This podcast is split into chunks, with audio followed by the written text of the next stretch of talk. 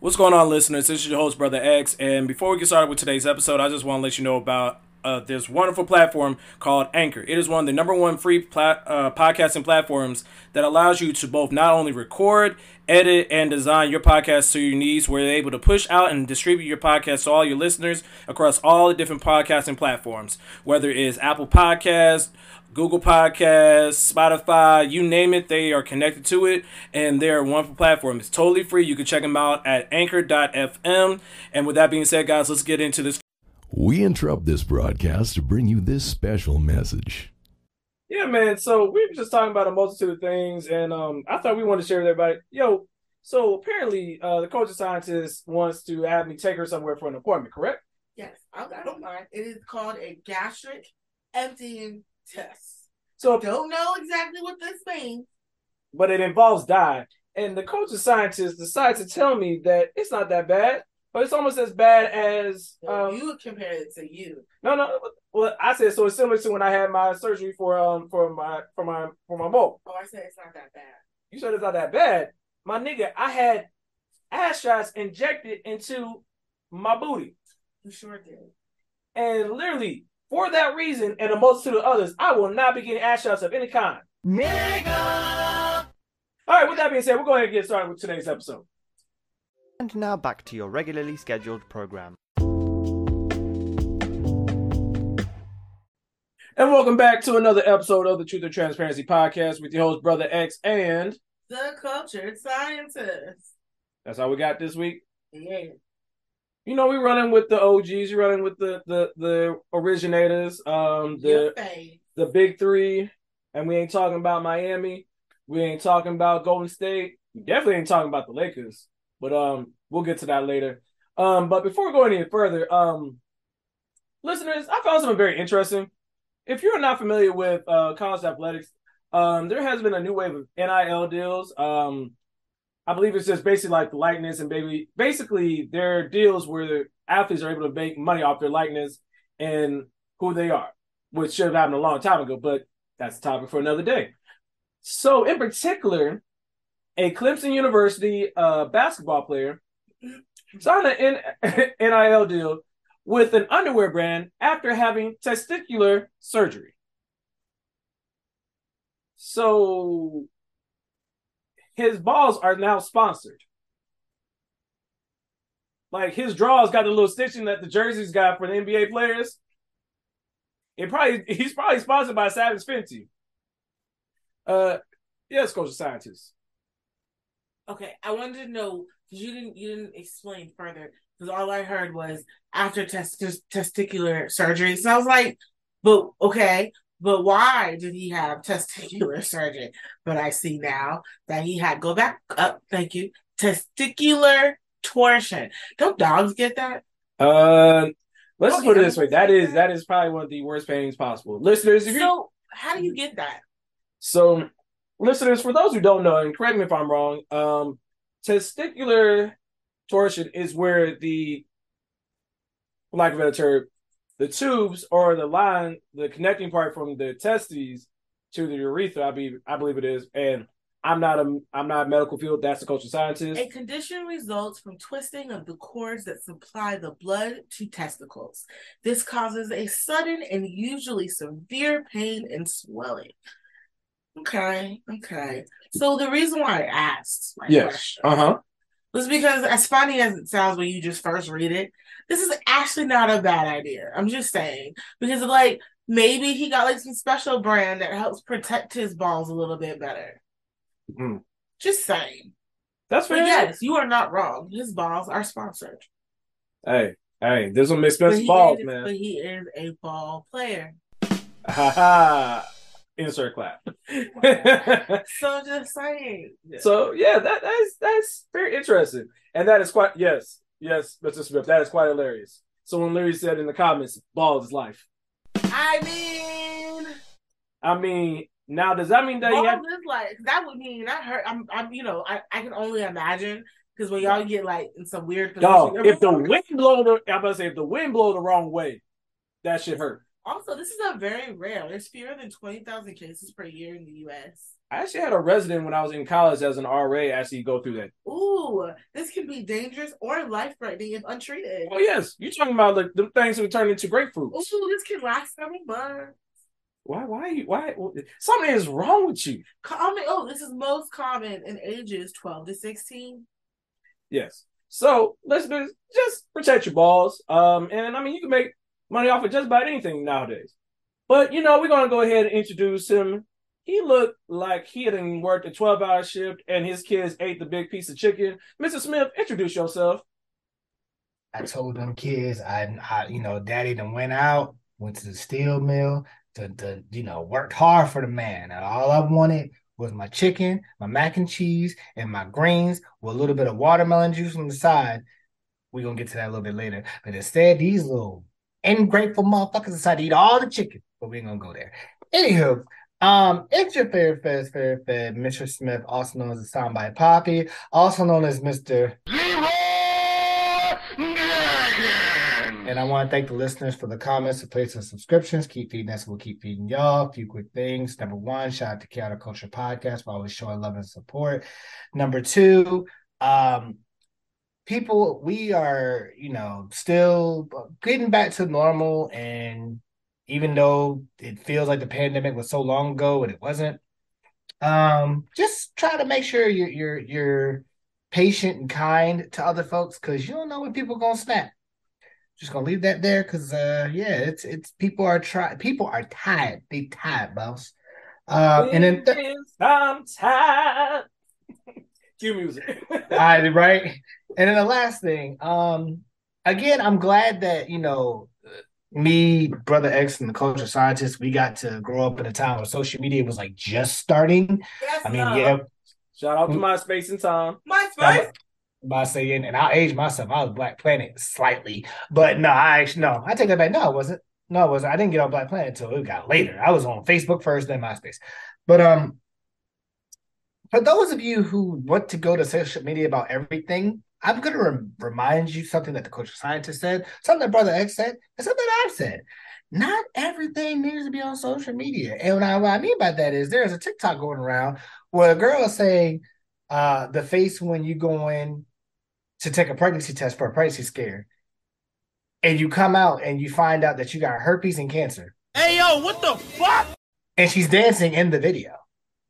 Um, man, we kind of didn't need to know that. That's kind of like a personal thing. Like I, I would be devastated. Like you, you hold on, wait a minute, hold on. Like it's not even the fact that you got the herpes. It's the fact that you got cancer and you're dancing about it. I don't know how to.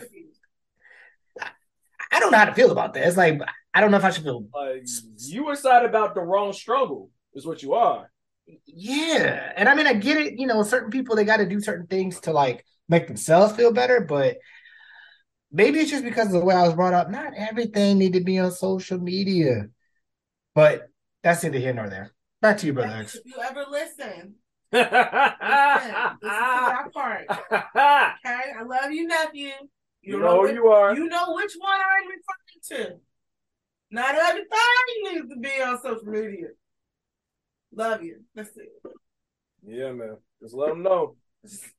Sorry you said it. I was like, oh, this if he ever listens. Yes. All right. Well, that that's just one thing. But you know, I would be remiss.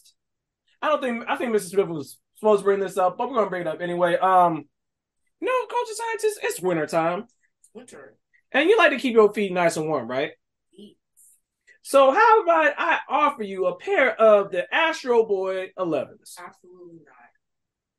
Listeners, if you have not been on social media over the last like probably 48 hours or so, um, there's a pair of red boots. Yes, culture scientists. Go ahead. uh, Just go ahead and say it, but I'll tell you what they both look like. Dog, they look like a pair of the Astro Boys. That's what I was gonna say. I was just saying they look. If like- you don't know what the Astro Boys are, I'm aging myself, but it is an old school anime slash cartoon I see phenomenal that. show. I see that. They are built like AirPod covers. They they, They are built like Sonic snow boots. Dora the Explorer. I was gonna let you have the joke. No, I wanted to tell you, but you also took the AirPod one. Stuff would look like. Okay. Ooh, deflated uh mint balloons. Yeah, when you gotta stretch them out, you gotta stretch out them joints before you blow them. Stupid. Stupid. It looks as like the mold of a shape of a letter P. They look Duh. they I, I'm, I- I'm just trying to figure out like why, right? Like I like okay. Kanye did started it. Well, he didn't start it, but he kind of pushed it a little bit. I think it was last Super Bowl where he was in the crowd with that hot ass outfit on and them big ass boots. And now you got people looking like they got the boots from Super Mario 3 where he's jumping into everything and nobody can touch him. Like who and it, and then to make matters worse, which I'll bring up a little I'll bring up that in a little bit later. NBA players are already wearing these boots. And I'm like, why? They don't even look fashionable, they don't even look comfortable. They just look awkward. Dog, if you're wearing these, I know your feet stink. Cause them shits look like they are made of rubber. Them things are gonna get sweaty. Ain't amount of two stops. You can two socks, if I can speak, you can wear it to prevent the amount of sweat that's coming on your feet. The odor coming from your feet. These are not like Uggs. First, I still feel like you should be wearing socks. But you know what? I understand that's not what those are for. Hmm. But please, your feet will be funky. They look Dog. like plastic. Yeah. Or you have to put your feet in and you have to sit there and then they foam to your feet and then you really shouldn't take them off ever again. Yeah, no. I'm about to say you're gonna wear these, gonna look, end up looking like James Harden feet from a couple weeks ago. Oh, that's nasty. Listen, if you don't know, them things look like bricks. Hey, I'm just saying, them things. He had them yabba dabba doos. But um, yeah. So that that's just uh some things we want to get into. But you know, speaking of sports, Mr. Smith, you know what to do.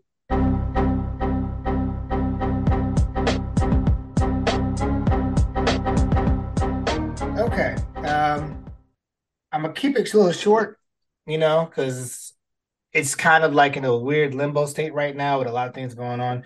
Uh, so we mentioned last week that the NFL they had their Pro Bowl weekend, which nobody really pays attention to anymore because the Pro Bowl is a joke now. Um, they did have a couple of like games that was really interesting. Um, the 40 yard dash, I kind of like really laughed at because everybody thought that like Tyreek Hill. Well, I still feel that Tyreek Hill is the fastest NFL player outside of D. Well, him and DK Metcalf is one A and one B, but he did a forty yard dash between him, Nick Chubb, Micah Parsons. I cannot remember the last person. I don't know if it was uh Monster or somebody else. When I tell you, I I knew Micah Parsons could book it, but I did not know that nigga was that fast. Now, for for clarification, Tyreek Hill did not take it seriously because that nigga lined up like a wide receiver. Everybody else lined up like they were running a hundred meter hundred meter sprint, and Micah Parsons won. And Tyreek, honestly, granted, Tyreek kept up with him, almost like he was jogging. So it's like, all right, whatever. Um, the Pro Bowl ended up being a flag football game, which I'm gonna be honest, I kind of wish that the NFL would just treat the Pro Bowl like an All NBA or like all defensive, where you just give them, you know, give them the oh, you made it, so they can get their roster bonuses whatever, and incentives in their contract. But we don't need the game. Like we we could have the break between the la- the the AFC NFC Championship and the Super Bowl. We could be just fine with that. And if you want to still have the small little games, whatever, and then they line up for pictures, cool. The the, the Pro Bowl game, again, I'm aging myself. The days of Sean Taylor, where he laid that punter out, you, you can't get that no more. Um, and again, you know, as we stated last episode, listeners, uh, this is the Super Bowl between the Chiefs and the uh, Eagles. And this will be the first Super Bowl that's featuring two brothers as quarter, you know, two two brothers, some soul brothers uh, as quarterbacks. Oh, and also Travis Kelce and Jason Kelce as actual brothers.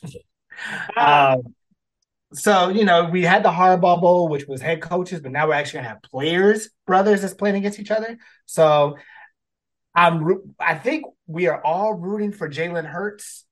One, because he's a nigga. Two, because of A.J. Brown, and three, because you know, like, um, Patrick Mahomes has been in the Super Bowl what three years? And Yeah, he's won one. Years, yeah. Give or take. Yeah, he's he's won one, he's lost one, and this is his third one. I'm not saying, you know, like honestly, I don't care who wins. I'm going to say what I would like to win, but I, as long as it ain't Tom Brady or the Steelers or the Bengals, I'm good. So That's I'll be, I'll be eating some wings and you know having a good time. So before you go any further, I do have one um statement I would like to bring before the council. Um, Mm-hmm. so let's say that Jalen Hurts, who is a proud member of Omega Psi Phi fraternity incorporated, found on the campus of Howard University.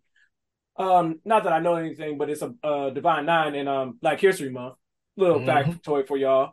Um, yeah. So if he wins and gets the Super Bowl MVP, you think they're gonna let him play Atomic Dog when he gets the trophy? Dog.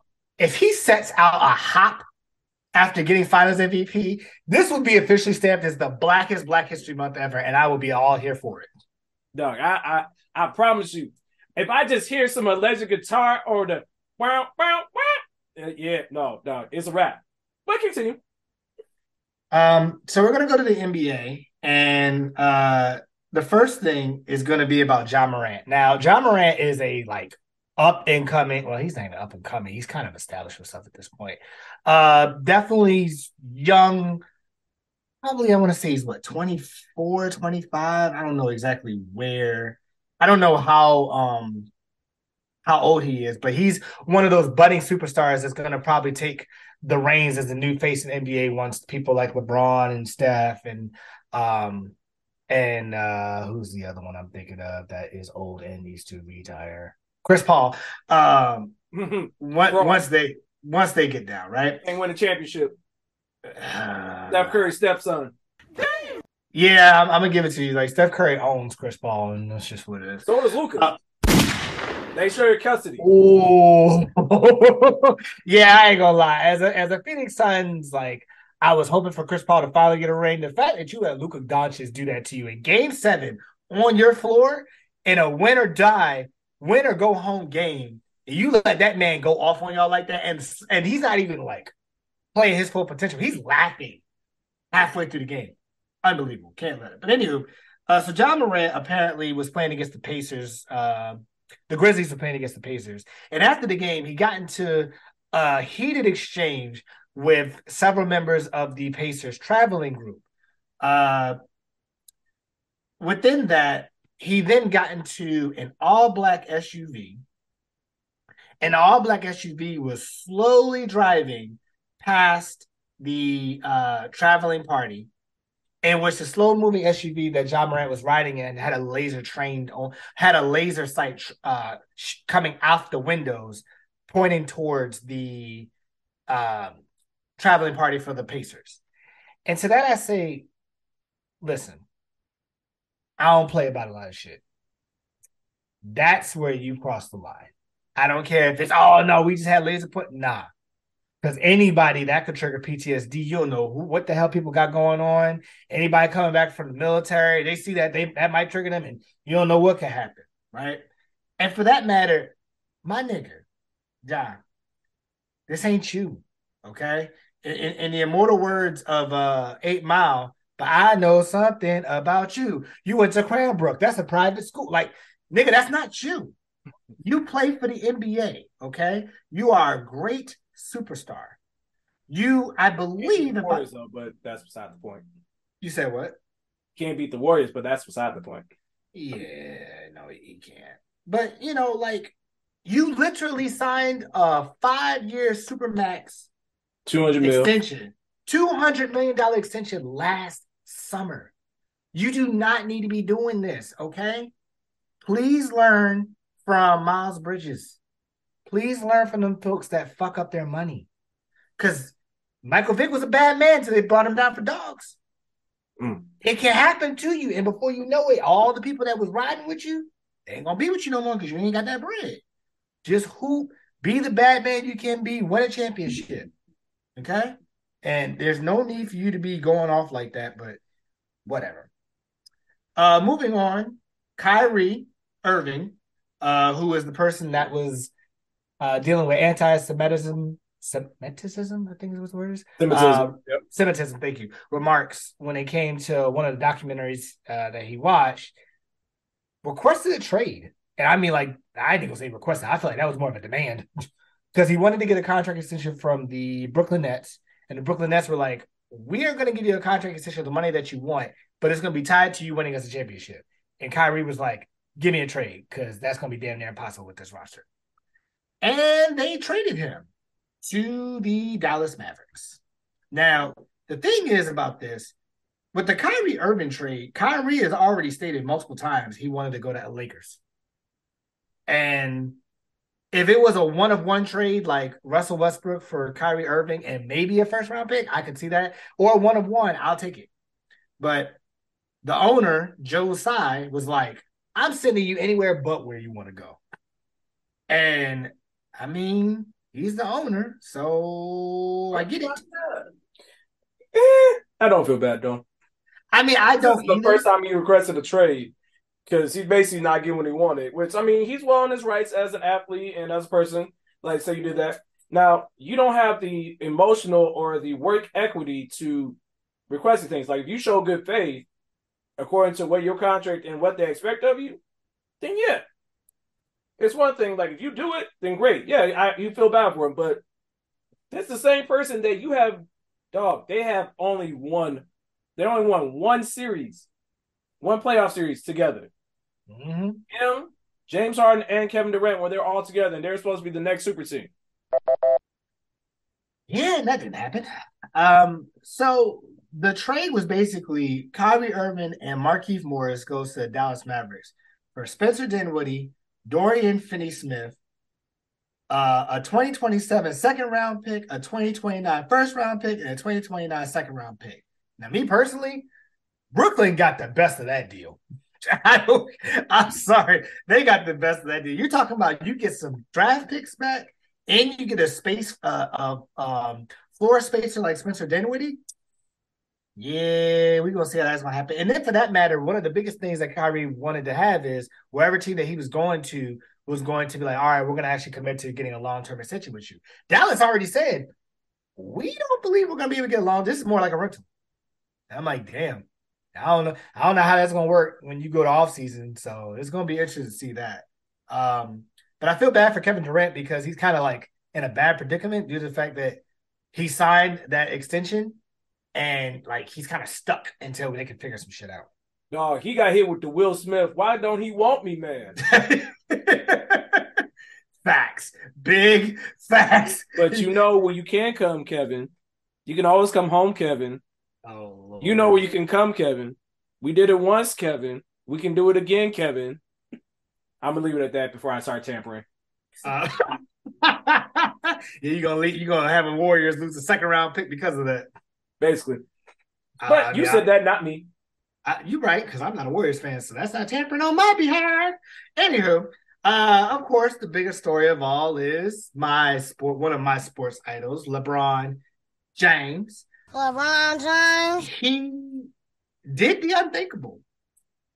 He actually broke the NBA all-time career scoring record that was held for 38 years, I believe is what it is, 37 or 38 years by uh, Kareem Abdul-Jabbar, aka the captain. He uh, came into the game needing only 36 points to break the title. And literally, listeners, as I'm gearing up for the game and I was working and I looked at the pregame, and the first thing I noticed was, oh, this nigga got a headband on. Done fucked up, right? No, no, no, no, no, no, no, no, no, no. You know you done fucked up, right? Okay, he's going for 40. He's getting he's getting the record right now. Like not now, but right now. So um I, I was I was anticipating it and it started off slow. You know, he he definitely, you know, got a couple points here, a couple points there, and then the third quarter was just like, yeah, fuck that. We're gonna go ahead and get this over with. The funniest exchange about that was the fact that right before he broke the record, um, he went to his sons on the sideline and he was like, you know, got like 16 seconds left, da da da da. And his oldest son, Bronny, was like, Yeah, dad, go ahead and get the record. He said, Go ahead and get it. I bet, watch. and then this nigga really did do that on a fadeaway that re- that's reminiscent of MJ and Kobe. To which I'm like, you know what? I'm very appreciative that. Everybody thought that he was going to break the record doing the sky hook as reminiscent of Kareem, but doing the fadeaway, I was cool because I was like him. I'd rather he do anything else but a fucking foul shot. So at this point, he's top three, top two. To me, he's my he's my goat. Mike is a one B, and and the only reason I say this is because Mike got the rings. Mike changed the game for the culture, but I'm sorry, LeBron got something that Mike could never get. LeBron actually got the scoring all time career scoring points, which to be honest, I never thought was going to be beat. It was never going to be broken in my lifetime. So that's a that's like I ain't gonna lie. That's that's the big joker. That that's that's the big joker right there. Now, you know, the argument can still be stood for whatever, but you know, teach his own. So I'm looking forward to see how far he pushes that record. And of course, um, by the time you're listening to this, it won't be. But at the time of the record, breaking news. Cue the music.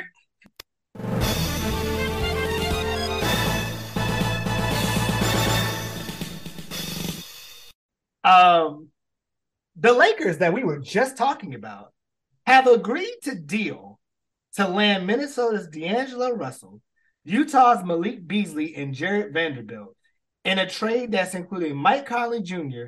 and three second round picks to the Timberwolves and Russell Wilson, Russell Westbrook, and a lightly protected 2027 LA first round pick. That's crazy.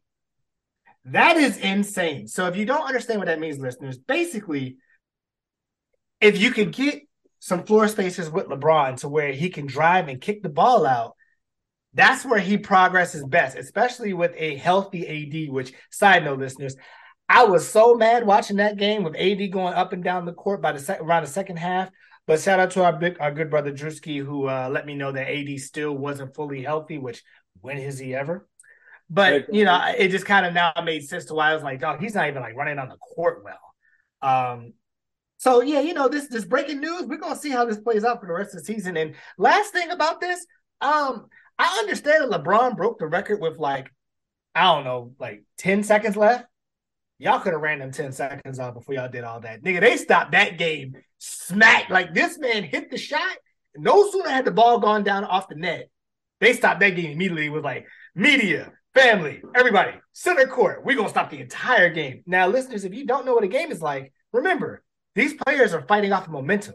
So they got to keep running, or else they're going to start cramping up and all that hits. You see them take the ice baths and all that. That ceremony was a solid 15, 20 minutes. So players cramping up, players need to get, you know, work back into the groove. And long story short, the Lakers still lost.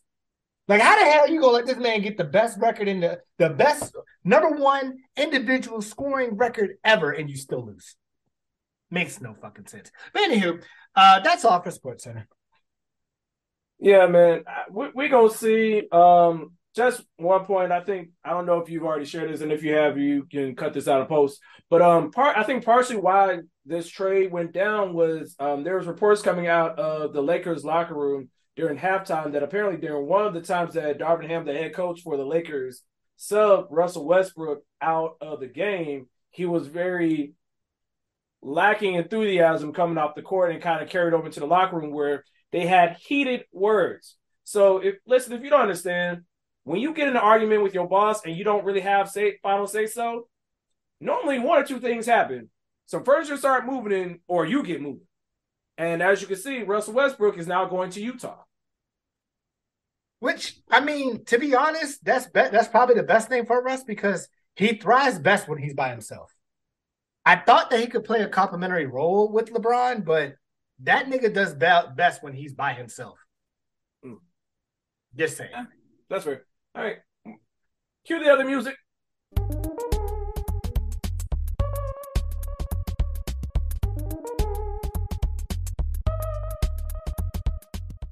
Um, we weren't going to stream anything, but I think you have something you want to share with the guests. Okay, guys. Hey. We have the culture scientist streaming. She's back. So I just want to pull. It's gonna be an oldie but a goodie because why not? It's also Black History Month, so you know you got to pick from the goodies. So I want to pick out because I've been rewatching it at night. Girlfriends, listen. you gotta watch Girlfriends on Netflix. Rewatch it as many times as you want to watch it.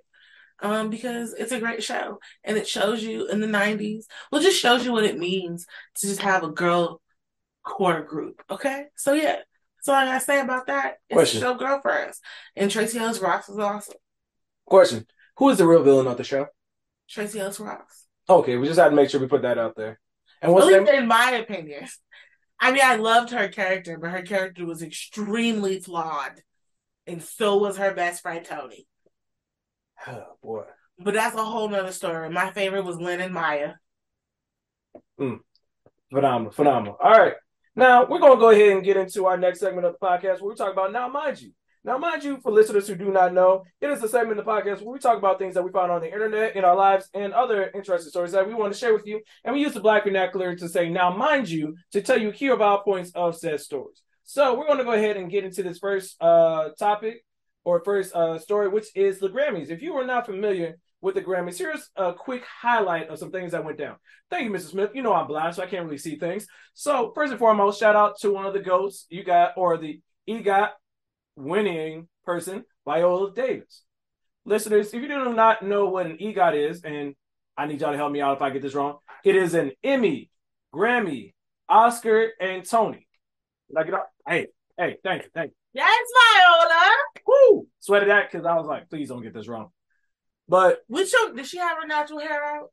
I, I don't. I, I, I, Let me go I, I believe so. I believe so. Let me go I believe she she's post uh uh um how to get away with murder, so she wears her natural hair a lot more. All right, so we're not gonna talk about that. All right, so um you have that. You also had the um hip hop tribute for 50 years of it being in existence, We had all these different artists coming out.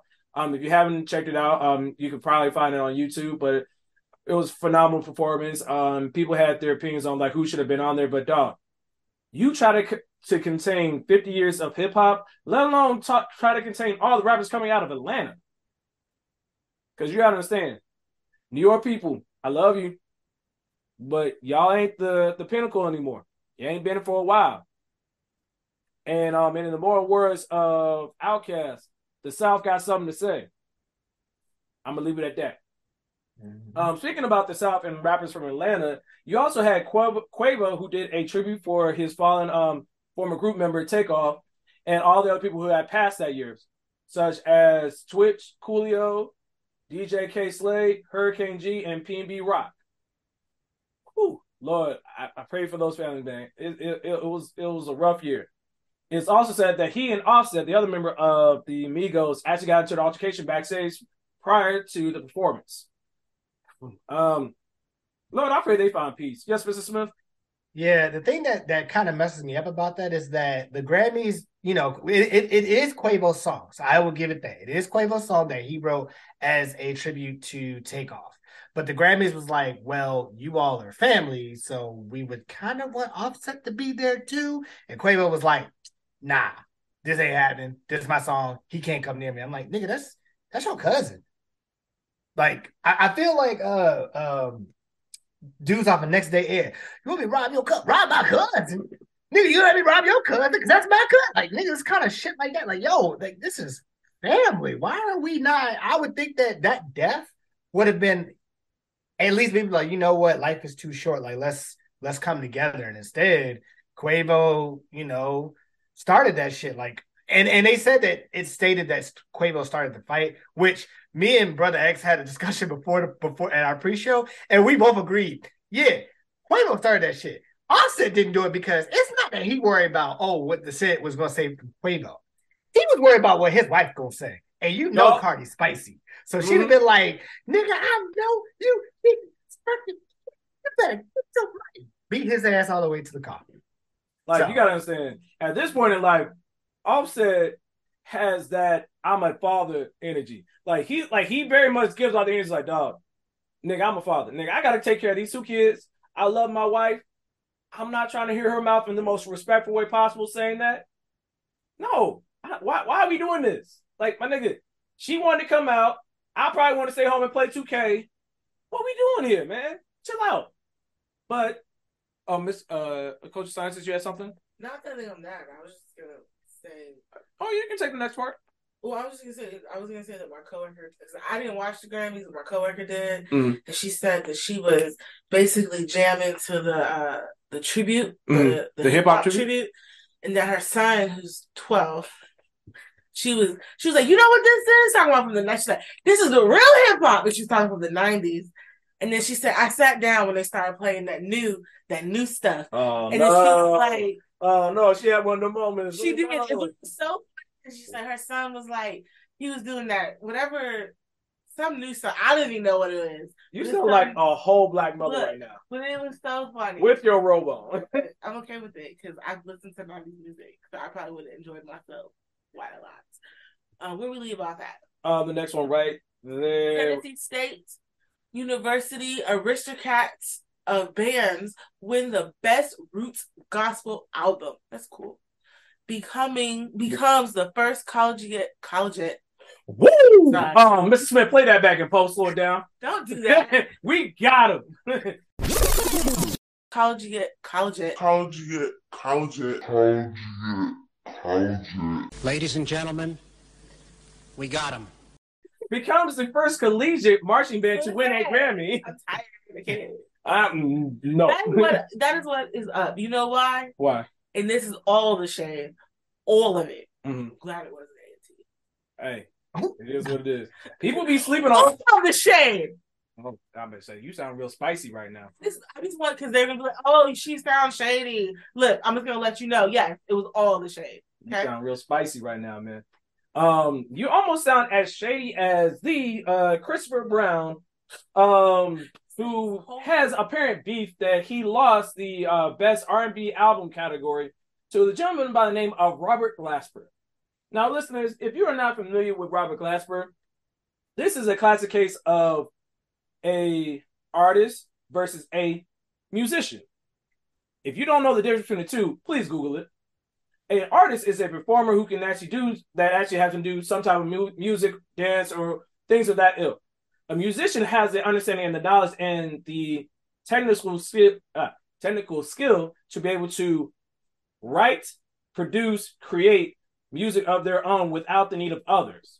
So Robert Glasper actually was the winner for this category. And listeners, if you're not familiar with some of his work, one of his most recent albums that he did, if you're familiar with speaking of Valentine's Day movies and being around the time that we're recording this, he actually did the entire soundtrack to the Issa Rae and um LaKeith Stanfield movie, The Photograph. That movie was amazing. Like he did the entire soundtrack from that, and it became the lifeline of that movie. Like when we talk about like he knows his business, he knows what he's doing. So for Christopher Brown to um state that who the I think it was either who the hell or who the fuck is Robert Glasper, um, it sounds very ignorant, and it's like, dog, I know you haven't had a solid album in almost four or five years, uh, give or take. My personal opinion, maybe Mr. Smith, but we're not going to talk about that. Um, for you to fix your lips to say that about any other artist, and to have to be educated and dragged into Twitter streets in order for you to apologize, um, I need you to do better. Um, but yes, uh, Coach Scientist, would you like to read this last one? Because I'm sure you have some thoughts on this. Now I repeat, I am not, I am not a member of the BeyHive, but I respect Beyonce for her craft. Mhm. Shout out to the Virgo. Yes, absolutely. Especially since we're clo- so close in birthdays.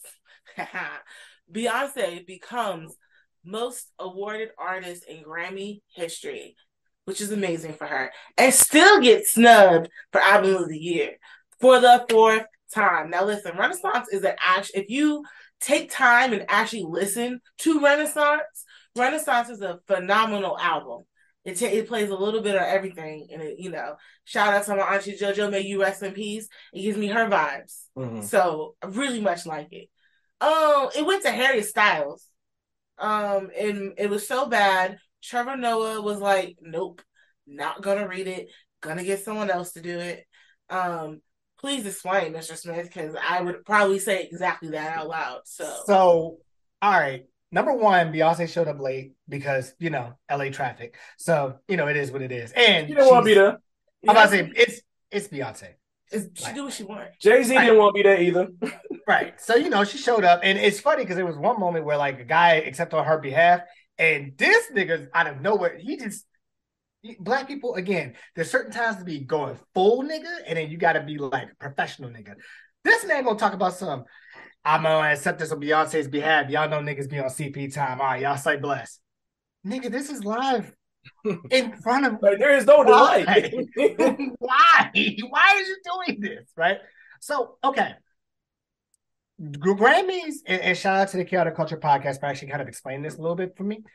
The Grammys is all around like you know smorgasbord of awards, but there are four big ones that everyone looks towards: Best New Artist, Song of the Year, Record of the Year, Album of the Year. Right? Beyonce has only won one of those. Ever. She has been snubbed for the fourth time between Adele, Taylor Swift, Harry Styles. And I think the fourth one, some white artist, can't remember which one it is, don't really care. Was that the one? Was the Taylor Swift one when Kanye uh, basically got on stage? Yes. yes. Yes, it was that one. Uh, you are correct. I mean, I completely, I, I personally, she should have, she should have won. Mm. Dog, All of those. honestly, In all honesty, yeah, I it should like even if it wasn't her, there are other artists in that category that I would have respected. black. Like you understand, I I'm not familiar with this man' work. I have not met this man a day in my life, but I have an understanding. of Bad Bunny is a phenomenal artist. Listen, listen. When me and Teacher Bay were watching it, and we was like, okay, album of the year. The first thing that we said is, well, you know, we want Beyonce to get it, Right. but we feel like it's gonna go to somebody else. And we said, okay, which one do you think? I was like, well, Adele does have a powerful voice, so I guess if she needs to get it again. And then she was like, but you know, Bad Bunny. And I was like, oh, you're right. He is international. Okay, I'll give you that. But you okay, so to get back to what the, the thing that culture scientist was talking about. Trevor Noah is is is tasked with presenting the album of the year, which is like one of the biggest, like pretty much the biggest award. He brings. Uh, they did something different this year, where like the Grammys had fans come in to give their come in, you know, to like a closed the ta- to the table talk, whatever about why they believe such and such artist should get it, and they brought those same people that did that on stage to be like, okay, you know, Trevor, I think it is. I was like, Beyonce's gonna get it, and it's gonna be like a good way to, you know, end off the whatever. He reads the nominations off, or he the nominations get read off. This man says an Oscar goes to. He opens the thing, and when he looks Uh, down, you Grammy. uh, sorry, the Grammy. Uh, and the Grammy goes to, and then he looks down, and when you see this man's face, you can immediately tell it's not Beyonce because he immediately went, "Nope." Walked straight to the white woman that that voted for Harry and said, "You can go ahead and read that." and the white woman even looked shocked, like Harry Styles, uh-huh. and Harry Harry's like, "What?" Like everybody in the crowd Oh, it's just like, what just happened? And the man, if you ever look at Adele, there's someone that took a, a camera phone or a camera phone. God, I sound old. That had one. of the- Okay. that had their phone. They had their phone right, and they were recording. And you can look at Adele, and Adele even knew immediately when he said, "You can go ahead and read it." She kept back like, "I know they didn't do this again." And as soon as they read Harry Styles, Lizzo was in the same category. Obviously, she's you know Lizzo could have Um, won. Come on, that- yes. Harry. And, and so Lizzo was just like, "Oh my god, you know, I'm so excited for you." Adele was like, "Now y'all know, I would have taken myself or Bad Bunny, but y'all know this is Beyonce." Like even uh, everybody, and at that point, everybody on social media was like, "Okay, Academy No. Awards." Hold on. Two things. One, this is the definition of giving something to a mediocre white man for showing up. yeah. Two, this is almost as bad as when Macklemore um, won Best Rap Album. Well, I'm, I, I, you know what? I ain't gonna lie though, I might have to put this over it because She Kendrick, deserves this. She Right. deserves it. Kendrick, Not maybe not. She deserves one of them. Let me put it that way. At least yes. I'm not saying this one, but one of them. I'm saying this one, but carry on. But yeah, like like Kendrick, like was I heard about that Macklemore one? Yes, and I'm still pissed off to this day. But this one was like, of all the people to pick, you pick him, Right. and and and, and I'm talking like, okay, you gave record of the year to Lizzo. Not mad about that because About Damn Time was playing every fucking where, so I'm cool with that. You didn't give her song of the year, and now you couldn't even give her album of the year. when that's all again when you can shut down streaming services because of a fucking album. I ain't never heard no Harry Styles person say like that. I ain't never heard that. I don't, do I know a Harry Styles song? He was Probably he not. used to be on the on the group One Direction. No, I know who he's from. I know of him. I know his name, but I don't know nothing else. I don't care. I see what he looked like. And opposed, apparently he's supposed to be attractive. I don't know. He's alright. He for, for a white boy on a scale of one to ten, for me, he about a three. But I could see from a if a you know from a black girl liking a white boy A non lip having, maybe about a bottom, um, But other than that, can't twerk know, nothing but her back. white girl level, I could see how maybe he's like an eight for a white girl level. But no, I don't. No, no. My man looked like he used to wear Birkenstock I was just. I just want. I like Birkenstocks. Hold on. Mm. with the with the Nike socks. Okay, anyways, moving on. What I wanted to say is um Noah said, look, I'm not about to get yelled at by Kanye again. I'm not saying he was there, but you know, he said, I'm not about to do this. I don't want to be the person to give the bad news again. Nope, not me. That's why I feel like everybody was like, nah, bro. That's what it'd be. And, and and see to me, the last thing I'm gonna say to this is again, this is the fourth time she had album of the year. The last three nominations, I am Sasha Fierce in 2010, the self-titled Beyonce in 2015, and Lemonade in 2017. Lemonade. Now,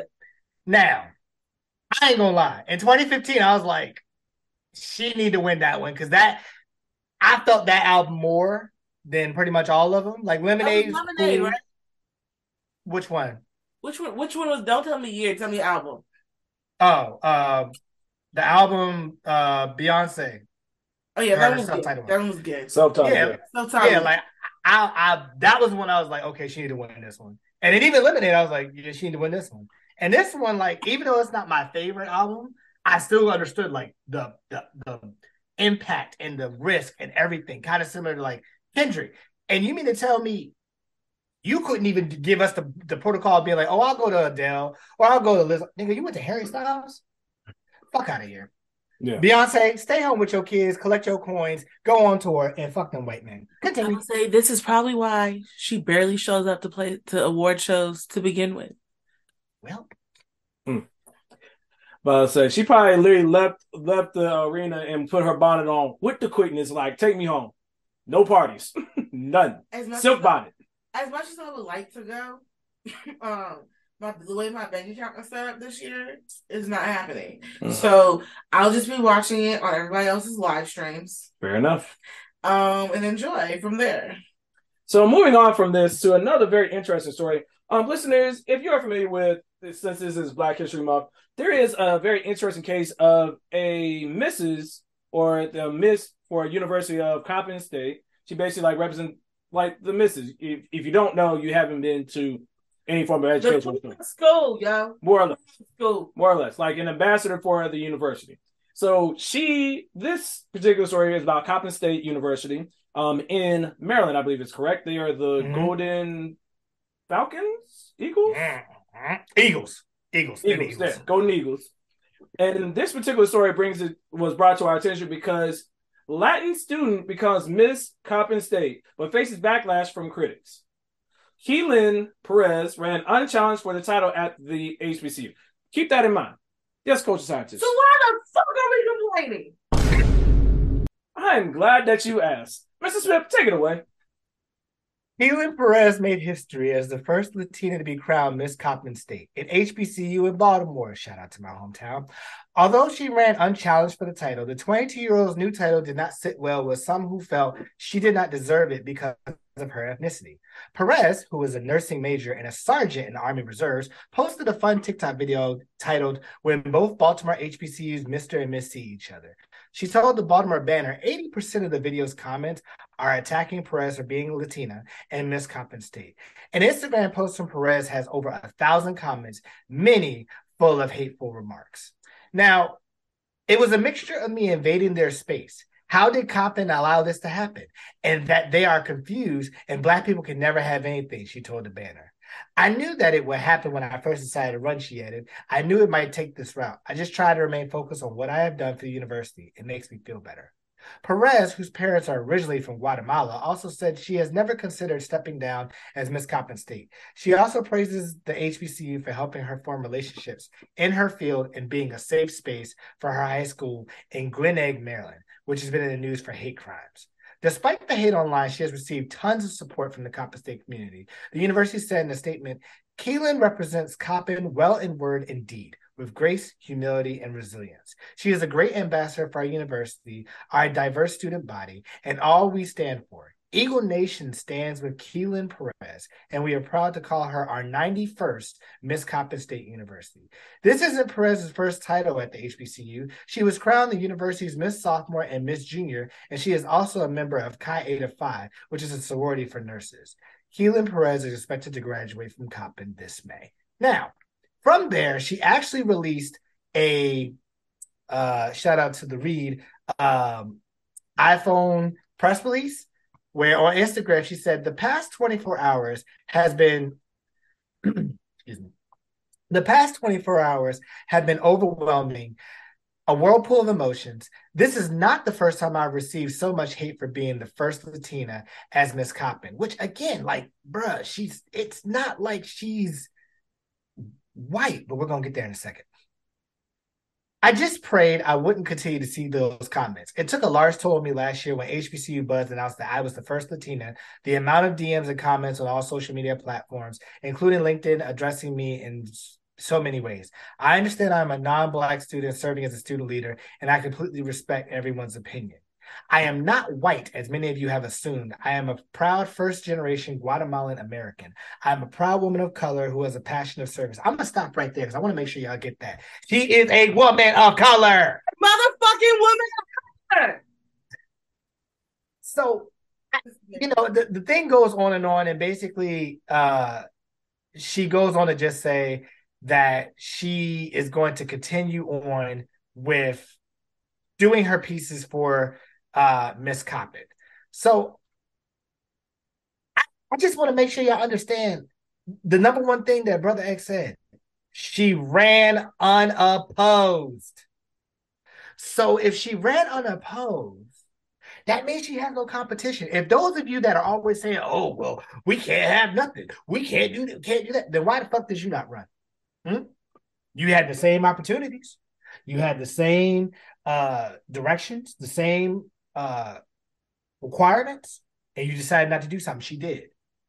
Not only did she do something, she's in the Army Reserves. She was already crowned Miss Sophomore and Miss Junior, which means she's done this before. This is nothing new to her. So why is this an issue? Now, I'm gonna let Brother X bring it up because th- this kind of touches near and dear to our heart because of something that happened with us, which is not even close to this. But we're gonna circle back to this in a second. Brother X. So, listeners, just to help um, educate you guys, so there was an incident going back to the year 20, uh, sorry, ooh, not 2019, 2009, where I was a sophomore at the illustrious Hampton University. Um, I believe it was actually my, it was by one of my first years being part of Blue Lightning, our pep squad, where we had an organization, we had the, the crowning ceremony for Miss Hampton University, who had got, uh, who had won the competition. Um, so we're going through this and it was all going normal. Like we had the competition, we found out like who won, and it would have went normal. But there was this young lady, I forget the woman's name. I can't. I, I you put a gun in my head, I'm I'm done. But this woman won, and there was some outrage. Listen, here's why. One, said student first only went to didn't go to the main campus or the main university for our school, which first caused some eyebrows. The second was the fact that it was at our satellite school in Virginia Beach. Thirdly, it was the fact that she was, I'm just going to say it, she was white. And if she was white passing, I apologize. But people were highly upset that she was white at one Miss Hampton University. This particular situation got so bad because she hadn't done anything on campus. She it it was very apparent because it's different from this situation that she had done nothing to be engaged in the community there or had any type of connection to the people. Like no one knew who she was. They were still questioning whether or not she was even a student at the school, period. That's the question that we're asking. And she won. And it got so bad that listeners, this young lady which you feel you are allowed to feel your feels, but she got so worked up and upset that she wrote a letter to the recently elected President Obama about all the hate and backlash that she received, as if she thought Obama was going to help her. He getting his own type of backlash back then. He worried about you. Exactly. So, listeners, I say all that to say you have to look at these situations and look them comparably and recognize does she do community service? Yes. That's part of being part of the Mr. and Miss. I've learned that when I was Mr. Blue Lightning, Mr. Smith would attest to the same thing. Yep. Is she active on campus? Yes. Is she a current student? Yes. Did she go about the proper channels? She applied, she did the campaigning, all these different things. Did she have a platform to help improve the school? Yes. She literally did everything else she was supposed to, and she received backlash. And again, to Mr. Smith's point, if she ran unopposed, if someone on the campus had an issue with her running, they could have ran. But you know what happens is this outrage culture that seeks to be mad, try to find something on the internet to be mad about. I guarantee you, the same type of people who are upset about her winning Miss Coppin State are the same people who are mad that people who went to HBCUs and are upset about how um, Deion Sanders handled the Jackson State situation and how Ed Reed handled the Bethune Cookman situation. We're talking about, oh, you're just a guest here, or talking about she's just a guest there. My nigga, y'all speaking on HBCU business, y'all the motherfucking guests. To quote Christopher Brown, um, how you gonna hate outside the club? You can't even get in. Like you're not even from HBCU to understand the culture and the background and where it even came from, how this is even possible.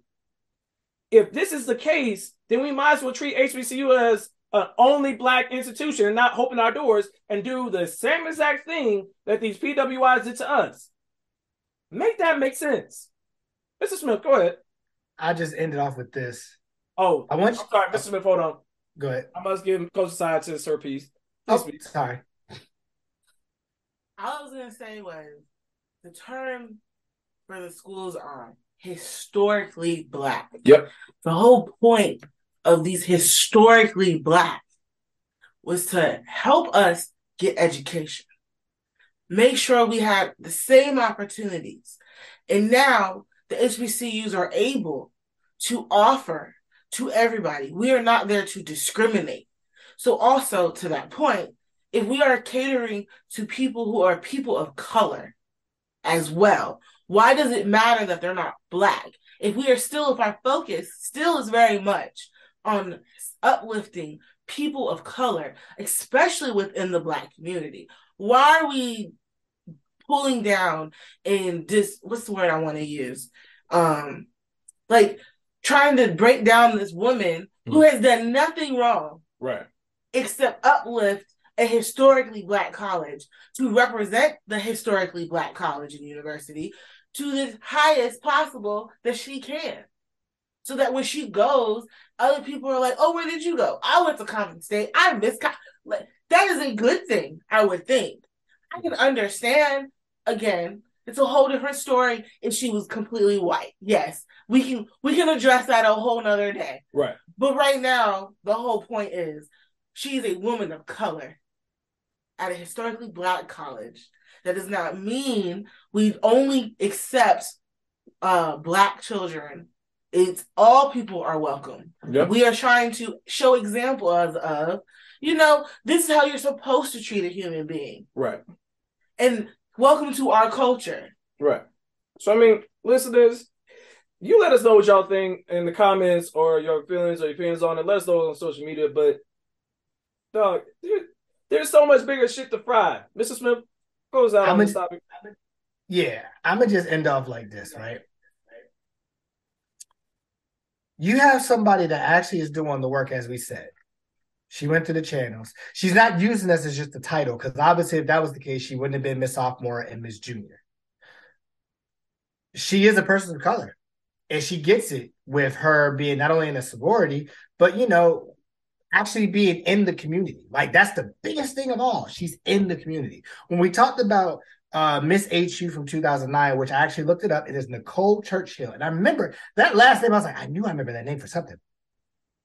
again, she was at the Virginia Beach campus. And if you understand, listeners, from Hampton, Virginia Beach is like a smooth 35 minutes. What the hell could she have done from all the way over there? Which, don't get me wrong, is a short distance, I would agree, but it's no, that's that's not the case. But lastly, I say that to say she's not using this as just like a title. And trust me, me and Brother X both going through throughout being the misters of our of our of our organizations, one that I have found. You know, we knew what it took to get to that. We did the campaigning. We were we were faces on campus. We did the you know community service, and we were uplifting our community. I'm not gonna call her out by name, but I'm gonna say somebody who was a miss for us Mm-hmm. Was not was almost similar to Nicole Churchill. She used it for a title. She was not mm-hmm. there. She wasn't really in the community. At least for at least for us. Now for other organizations, she might have been. I can't speak to that. But for us, she didn't do what she was supposed to do, which made a whole whole different thing when I almost when I graduated. But we ain't gonna go there. So I end up by saying let the woman be Miss uh Coppin State. She earned it, she deserved it, she ran out of pose. And if you had, if you got feelings, you should have ran. Yeah. All right. So we're just going to um sticking with Black and Black history. First and foremost, we got a couple of quick hitters. Um, Coach Scientists, you've seen um certain trucks that um get designed have like the different labels on it. Did you know that down in um Florida, of course, because you know we got to get one Florida story per per per episode. Um, Why y'all just can't act right? Listeners, what you cannot see is that they um did a custom design S Ford SUV. I want to say Ford Explorer, but I may be wrong. But it is um decorated in um African American colors, flags, and it's very much of the ilk of performative uh of support and honoring Black history. When it's like, And all the people that unveiled it were white. yes, not one black person in sight. Historic Negro. Is that what that sign saying in the back? Miami Police supports Black History Month. no, I'm talking about on the wall. City. Uh, like it's how that- it's like House Museum, some somewhere in the in Florida, somewhere in sorry in Miami. But uh, listeners, please stop because I know I, I and this isn't in our notes, but there was another situation in Ohio where they did the same exact thing, and it had it's literally said they had it was custom designed with a quote unquote quote from Martin Luther King with someone who because you know black people do our googles um did the research and found out the quote that they had saying that it was from Martin Luther King never existed. So why are you lying? Why the fuck you lying? Why you always lying? Mm, oh my god. Stop you fucking lying. So stop these performative things. We we talked about this previous seasons about the Juneteenth ice cream or Nancy Pelosi and her knees of iron. Am I allowed to call her the bronze kneecap? I'm sorry. I, I had to get that one. I, I'm mad I did not get that the first time. And if I did, I had to run that shit back. But yeah, that, that's just one thing. But um, Coach of Scientist, I need you to read this next one. Read read the caption. Middle school in hot water after its lunch supplier serves chicken, waffles, and watermelon for Black History Month. First off, as a black person, I am not a fan, for real, for real, of watermelon like that. I like watermelon, but preferably when other people have it and I only like one slice. Okay. Uh, please continue reading on the description.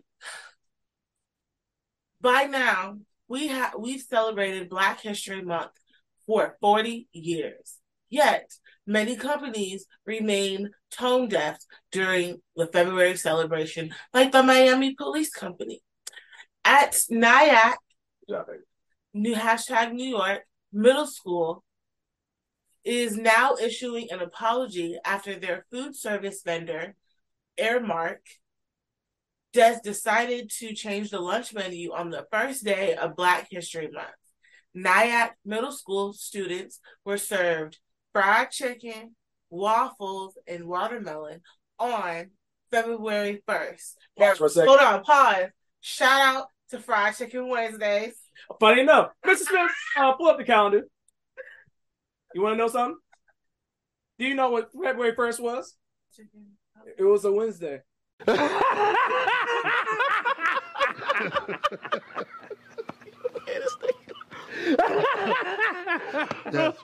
Yeah, I know.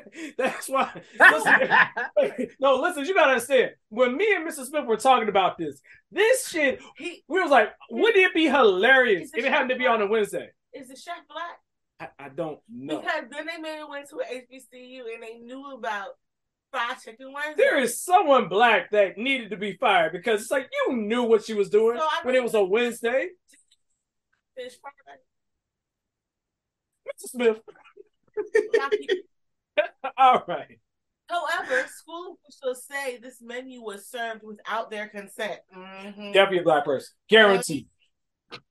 One day after the meal debacle, Principal David Johnson sent a letter to parents apologizing because I bet you parents was mad, regrettal uh, for the regrettable decision Situation. situation decision situation. Different I thing. mean, He expressed his disappointment. decision. Listen, he expressed his disappointment in the Aramark Aramark for randomly serving food items that were not a part of the monthly published menu.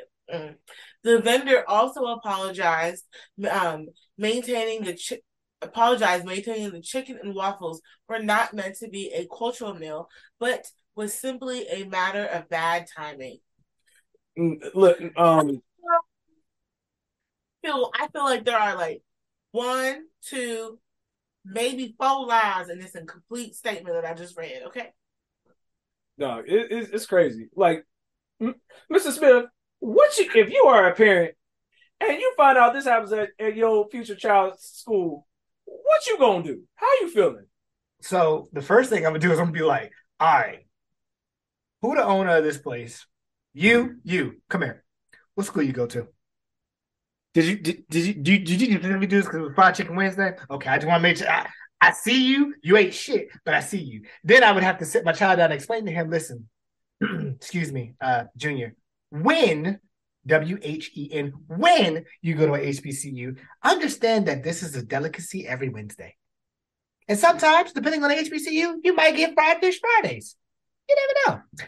Uh, but I would be more so just kind of like I would have to look at the the company and see like where are you trying to go with it. Now, if it's an all black company, then I'm like, again, maybe that might have been an HBCU grad. But if it's a white company, I'm be like, all right, bro, you was good until you put the watermelon. Like to be fair, if you wouldn't have had the watermelon, honestly, two things right at the same time, I would have thought you were just another black boutique that's serving brunch, chicken and waffles, shrimp and grits, and your occasional mimosas.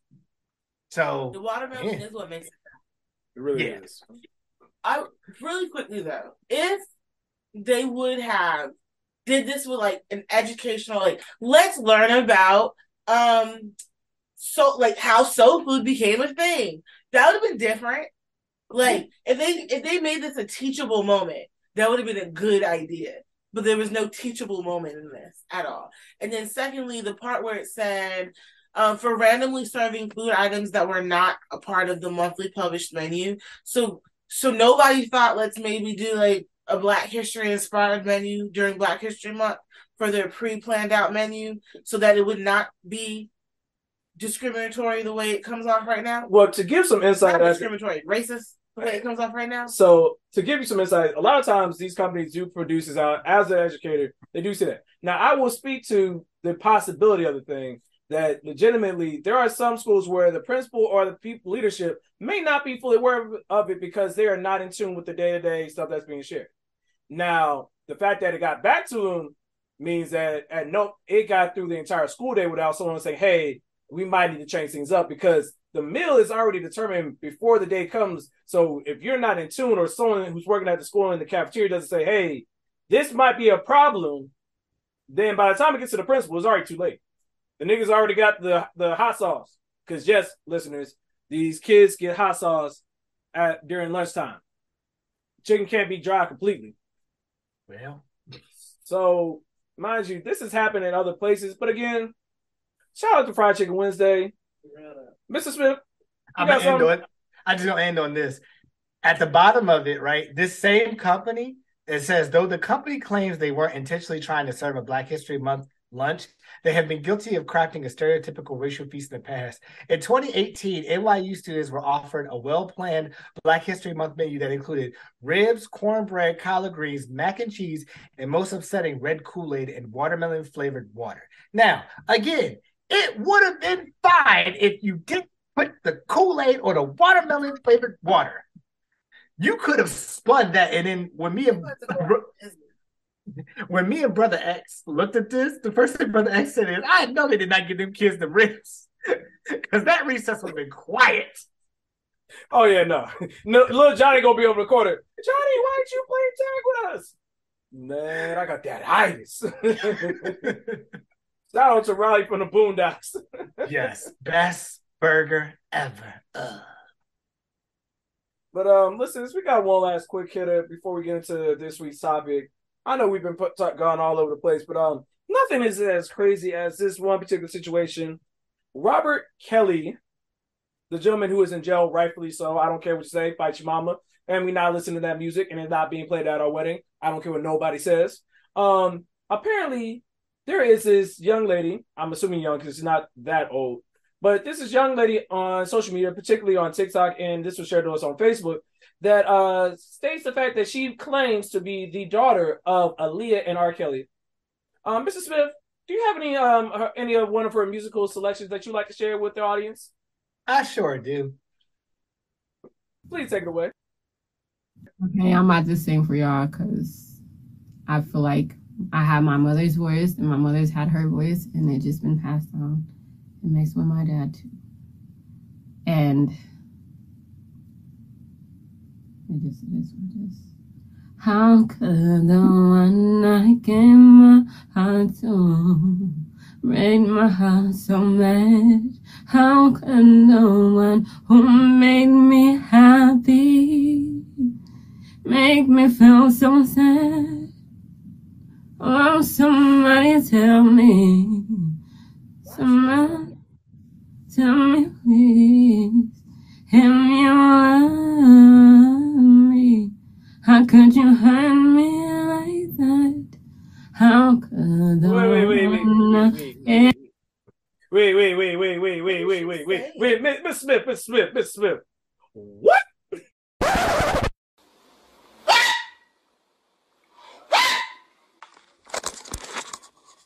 Who? Who gave you the right, the permission, the audacity? If you don't get that bullshit out of my face, bitch. Hear anything? What? um, listeners, if you're wondering what the hell you are listening to, we are wondering the same thing.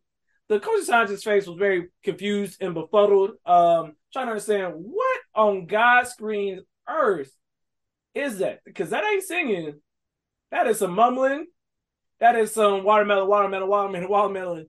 Um, if you get the reference, um, you stood in line somewhere. Um, Can we just let Aaliyah rest in peace? Yes, let our Robert Kelly rot in jail, what she should. Rest in peace to Aaliyah.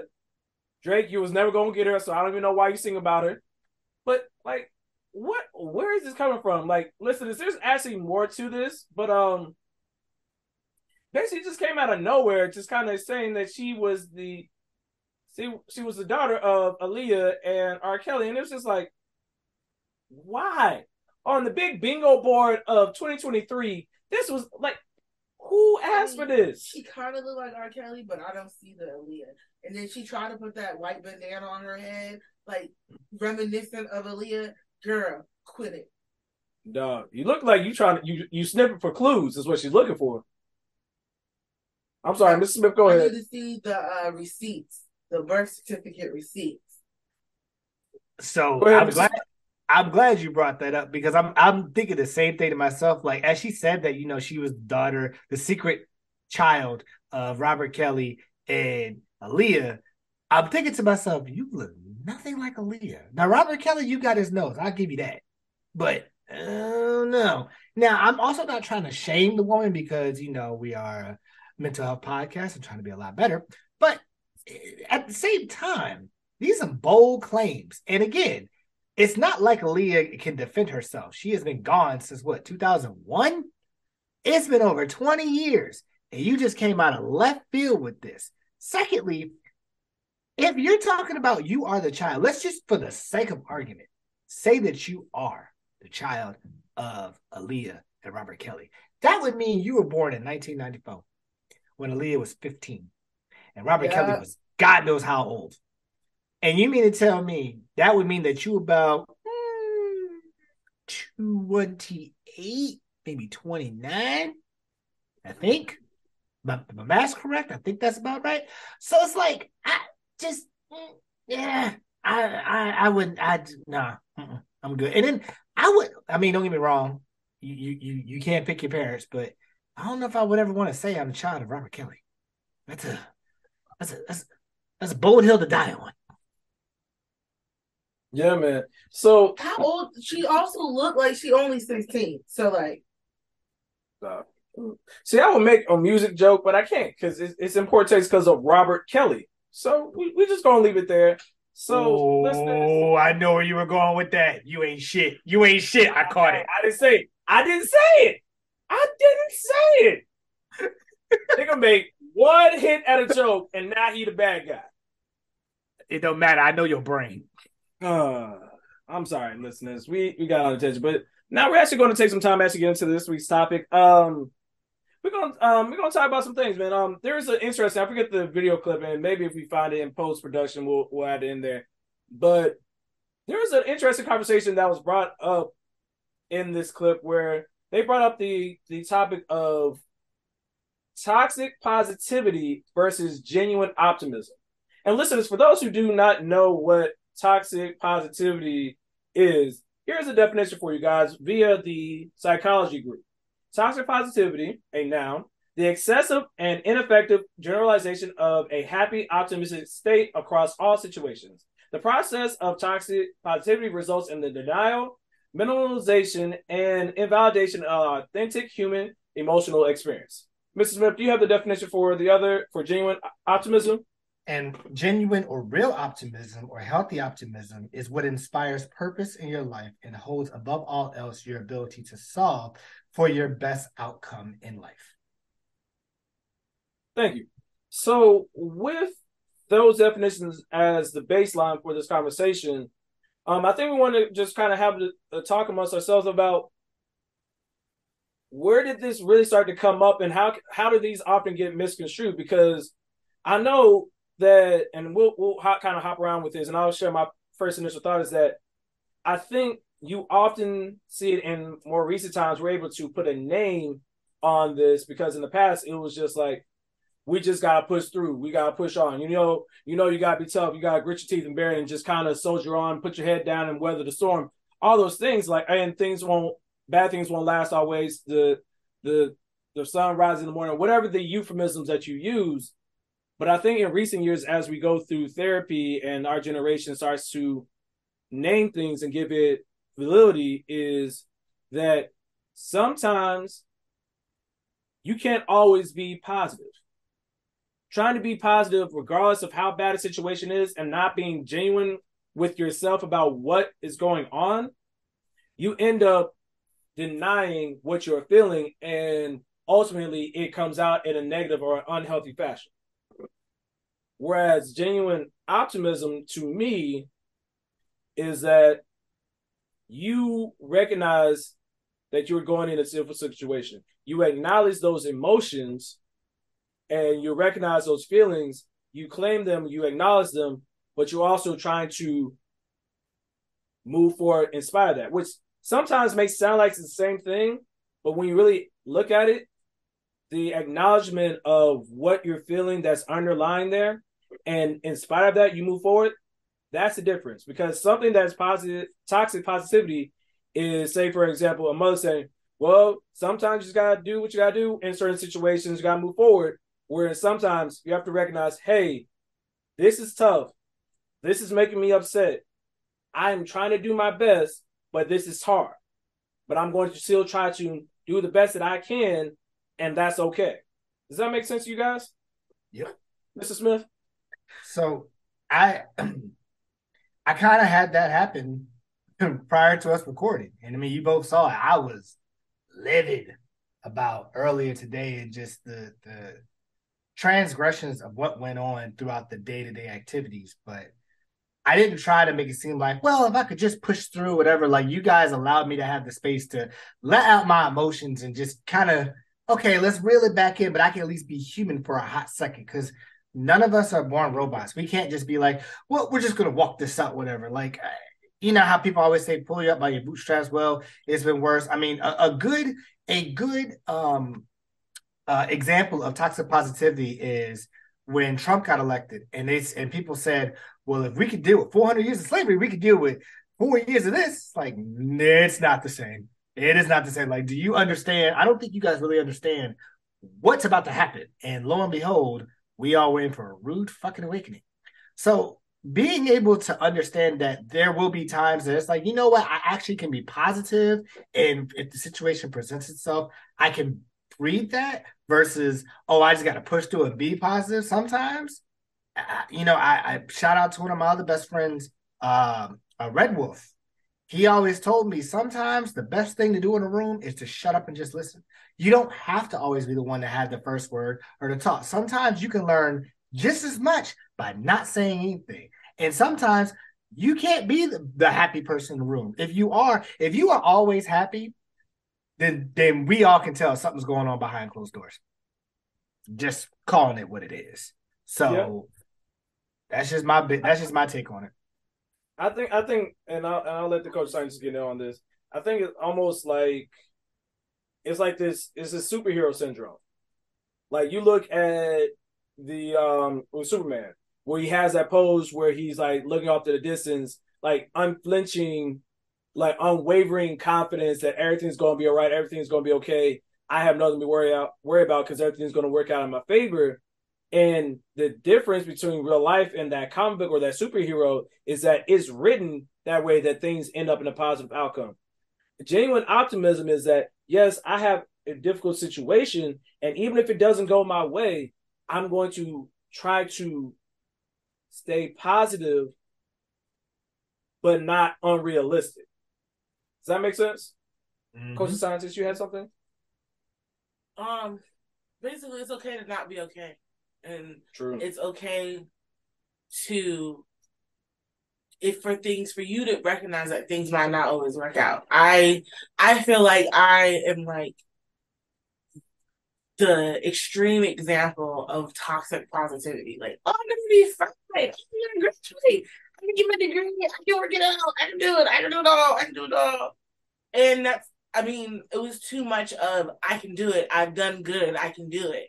And I think, unfortunately, it's built in into, especially within the Black community.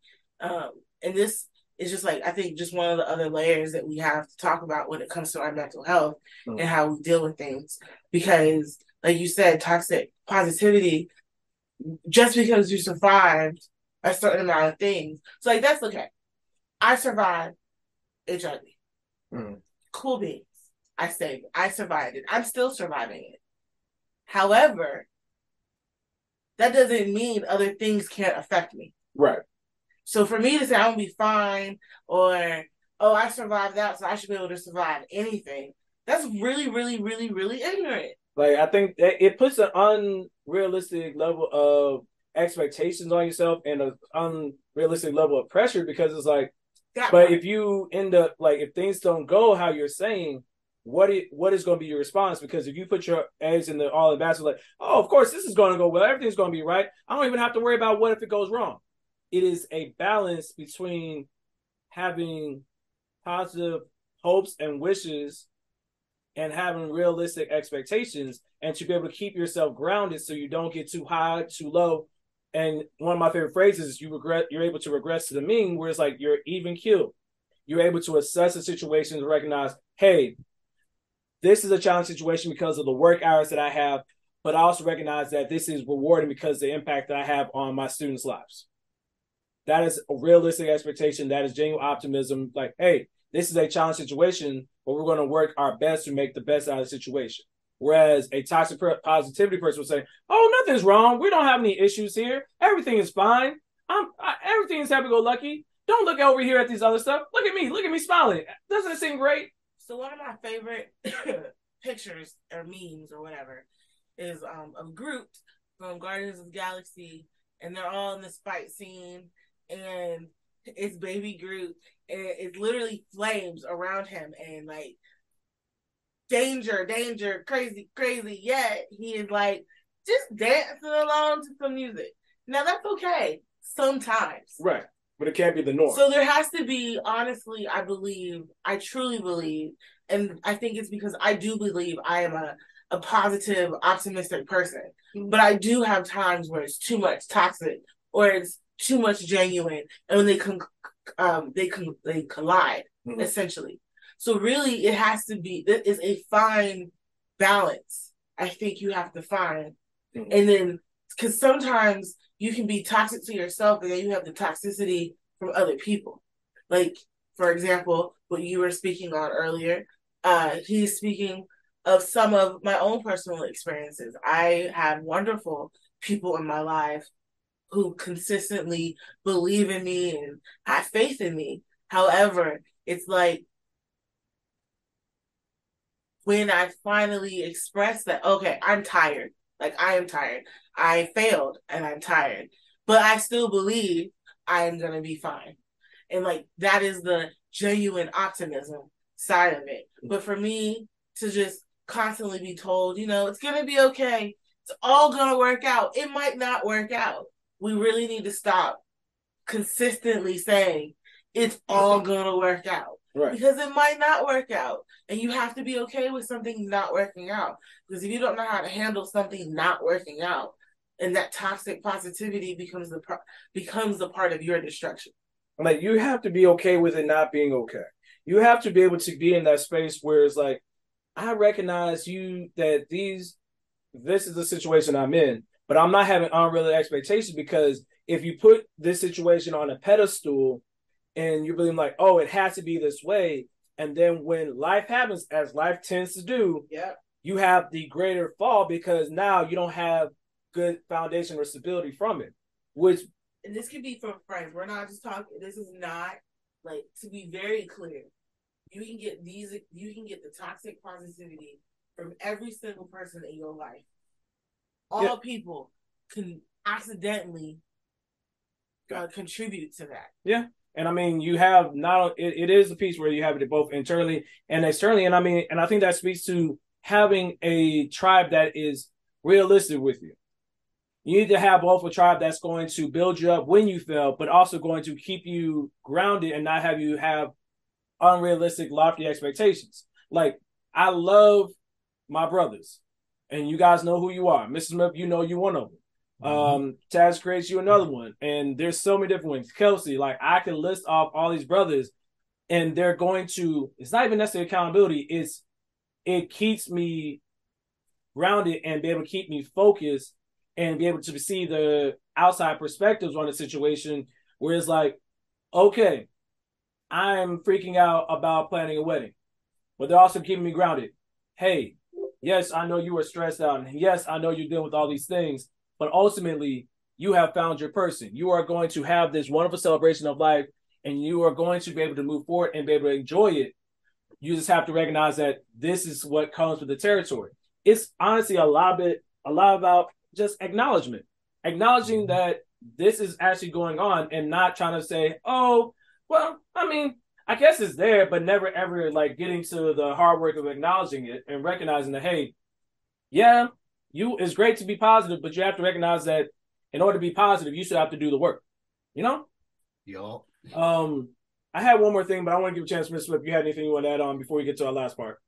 Yeah, it was just the, the fact that, you know, I, I don't want to rehash a lot of what you guys said, but it's really, it's really a thing that you have to understand is that you can have you can have your emotions. And and if you and as Brother X said, if you have a tribe or or or a group that is you know kind of kind of a callback to the HBCU experience, and especially with the Miss H Miss Coppin State.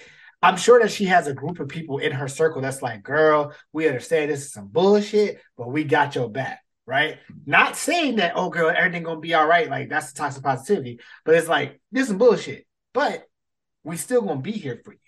And that's kind of the the genuine optimism is like understanding what the situation is bringing and that this is what I can do for it, but I can't fix the situation. I can't clear the situation. I can't I can't say, you know, oh, everything's gonna be okay. We just gotta do this one thing. Like, no, it's not how life works. If life worked like that, we would all be in rom coms. And everything would just be like, if only I were to look at the rain and look up in the sky and say a poem and my true love will walk and be like, Johnny, I love you. No, it's, that's not how this works at all.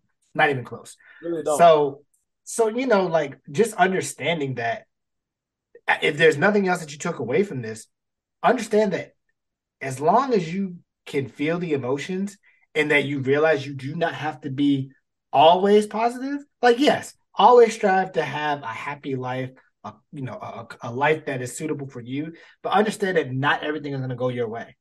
And that if, if you're able to deal with that early on, it will definitely help for the future. Yeah. So to tie it into this last point, because when we were discussing this pre-show, this maybe this was a question that I ended up changing last minute to for this discussion. With it being Black History Month and with so many of these key points that we're talking about, I wonder, and my question I'm going to open it up to you guys is that how do you think this verses or these two concepts relate to the Black experience? Because I feel like when I started thinking about it, I'm like, for me, I feel it's almost like He gonna be all right, right there. like it's it's it's it's it's, it's almost an encapsulating way of saying how we deal with being black in America or being black in this world period where you have to recognize like hey I have to be able to acknowledge that there is some very fucked up shit going on in my life but like the Coach Scientist said and the and the Kendrick Lamar lyrics we're to be all right is that in spite of all the shit that we're dealing with we're to be all right it's not everything is great and we're to be all right because that's blinding yourself to the actual situation because it's easy to be positive all the time and not acknowledge what's going on. It takes a real person to find genuine happiness and positivity when you put in the work to get the results. It's like, oh, I just showed up and I want the positivity, I want the accolades, I want the results. But you have to do the work so that you have an appreciation for it. I remember there's someone who said the phrase that said the phrase that sometimes you have to go through the hard times to appreciate the good times. And you have to like there's a level of appreciation that I have a joy about my relationship with the Coach Scientist, but I know I would not have the same appreciation for this if I didn't go through every single heartache, every breakup, every long phone conversation with Mr. Smith when he wanted to cuss me out and he didn't. And then there's sometimes that he did. Thank you, and best I, friend. And I appreciate you. But it's all to say that you have it. There's no way to. It's almost like fool's gold. Genuine, po- like toxic positivity is fake. Is is fool's gold. It looks shiny. It looks good. It seems good on the outside, but it's hollow and it doesn't have any value behind it. Mr. Smith. Just look at the stories that we brought up today. LeBron becoming the all-time scoring leader. I can't even tell you how many times that man had hate speech and people doubting him before he took before he laced up first first NBA game. And like Brother X said, he had to put the work in to see the results. Now you can't deny that he has gotten a record that I don't know anybody else is going to break it. Like unless Steph Curry plays another ten seasons, I don't even know if Steph can break it. Look at Beyonce to be snubbed at one of the top academy uh, you know, I'm, I'm gonna put air quotes on that because now at this point I'm questioning it. But to be snubbed for something that we all know is one of the top, like she should sweep the category based off fans alone. Her BeyHive could, her BeyHive could smoke the Swifties, could smoke Nicki Minaj's fan base, could smoke just about it. Listen, there's a reason why people don't want to talk bad. There's a reason why people don't want to talk bad about the BeyHive because you don't know which one is which and you gonna get smoked for that. And I'm sure she got people in her circle that's like, girl, this is bullshit, but we gonna ride with you. Not saying, oh, it's gonna be okay, we gonna get it next time because you don't know what life is gonna present. Now, obviously, if you're talking about one of the greatest artists of our generation getting snubbed four times in a row for albums that trans that literally could be like I could replay uh self-titled right now. I could replay Lemonade right now, right? And you're talking about something that got snubbed for Harry Styles, really? So you know, instead of her her circle being like, "Oh, girl, we're gonna get him on the next one," you just got to go harder. You just got to lift yourself up and do it again. It's like, nah. Everybody's like, nah, that's some bullshit.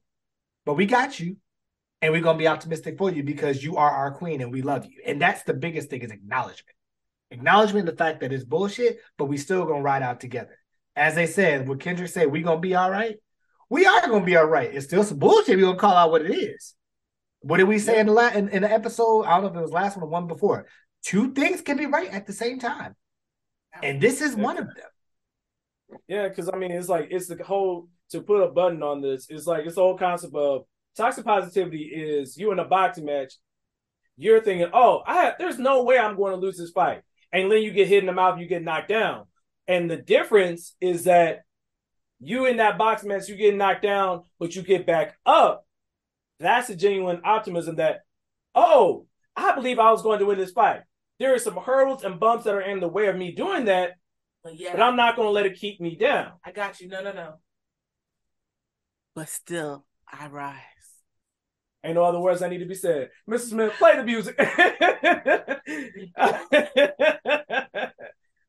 I think I think that that's that's a good place to put the conversation at. Um, transparent moment. Moment I about to say the transparent moment for this uh week is just taking time to recognize and do some self examination and whether or not where you're following on that scale or in this discussion. Whether you realize that some of the stuff that you're handling or how you go about it is more toxic positivity or is it more genuine optimism? And if you're not sure, have these dialogues with your friends because sometimes people are trying to be strong when they need to allow themselves to be realistic and be human. Because not everybody can be Superman. Hell, no one can be Superman. It is a fictional character. Hmm, that also kind of leads into imposter syndrome. That is very true. I don't know if we've. I feel like we've done that before. We might have to do a part two of that. But ultimately, just just have those conversations. Do some self reflecting. Talk to your therapist. Drink your water. Talk to your person, and just just understand. Even when it's not okay, it can be okay. And if it's not okay, and, it, and it's not going to be okay, keep moving forward. The acknowledgement that is important. Whether you stop and take a break, take a few months off, come back to it, it is okay. But you don't have to keep trying to run your run headfirst through a wall all the time because you be like, I gotta do it, I gotta do it. Sometimes you ain't got to do it. I'm not trying to quote this man, but sometimes you ain't got to do it, Sway. So, with that being said, I want to thank uh, Mr. Smith and the Coach Scientist as always for this wonderful and excellent dialogue and conversation. Um, I want to let all of our listeners know you can always reach us out on our social media at the TNT Pod One Two Three on Twitter, Truth and Transparency Pod on Instagram, Truth and uh, Truth and uh, ah, Truth and Transparency Pod on TikTok, the Truth and Transparency Podcast on Facebook, and you can always check us out on the Truth and Transparency Podcast on YouTube. And you can email us your thoughts, opinions, anything else that you have for us, um, any feedback or anything, words or things that we missed uh, at truth and transparency pod 123 at gmail.com. And for Mr. Smith, the coach of scientists, and myself, and all of our love and supporters, um, if this podcast gets no bigger than what it is right now, they are forever grateful. We are forever grateful. Um, and in the mortal words of my father, just eat the elephant one bite at a time, man. We love you guys. Peace. Just like Beyonce and LeBron, we're rooting for everybody black.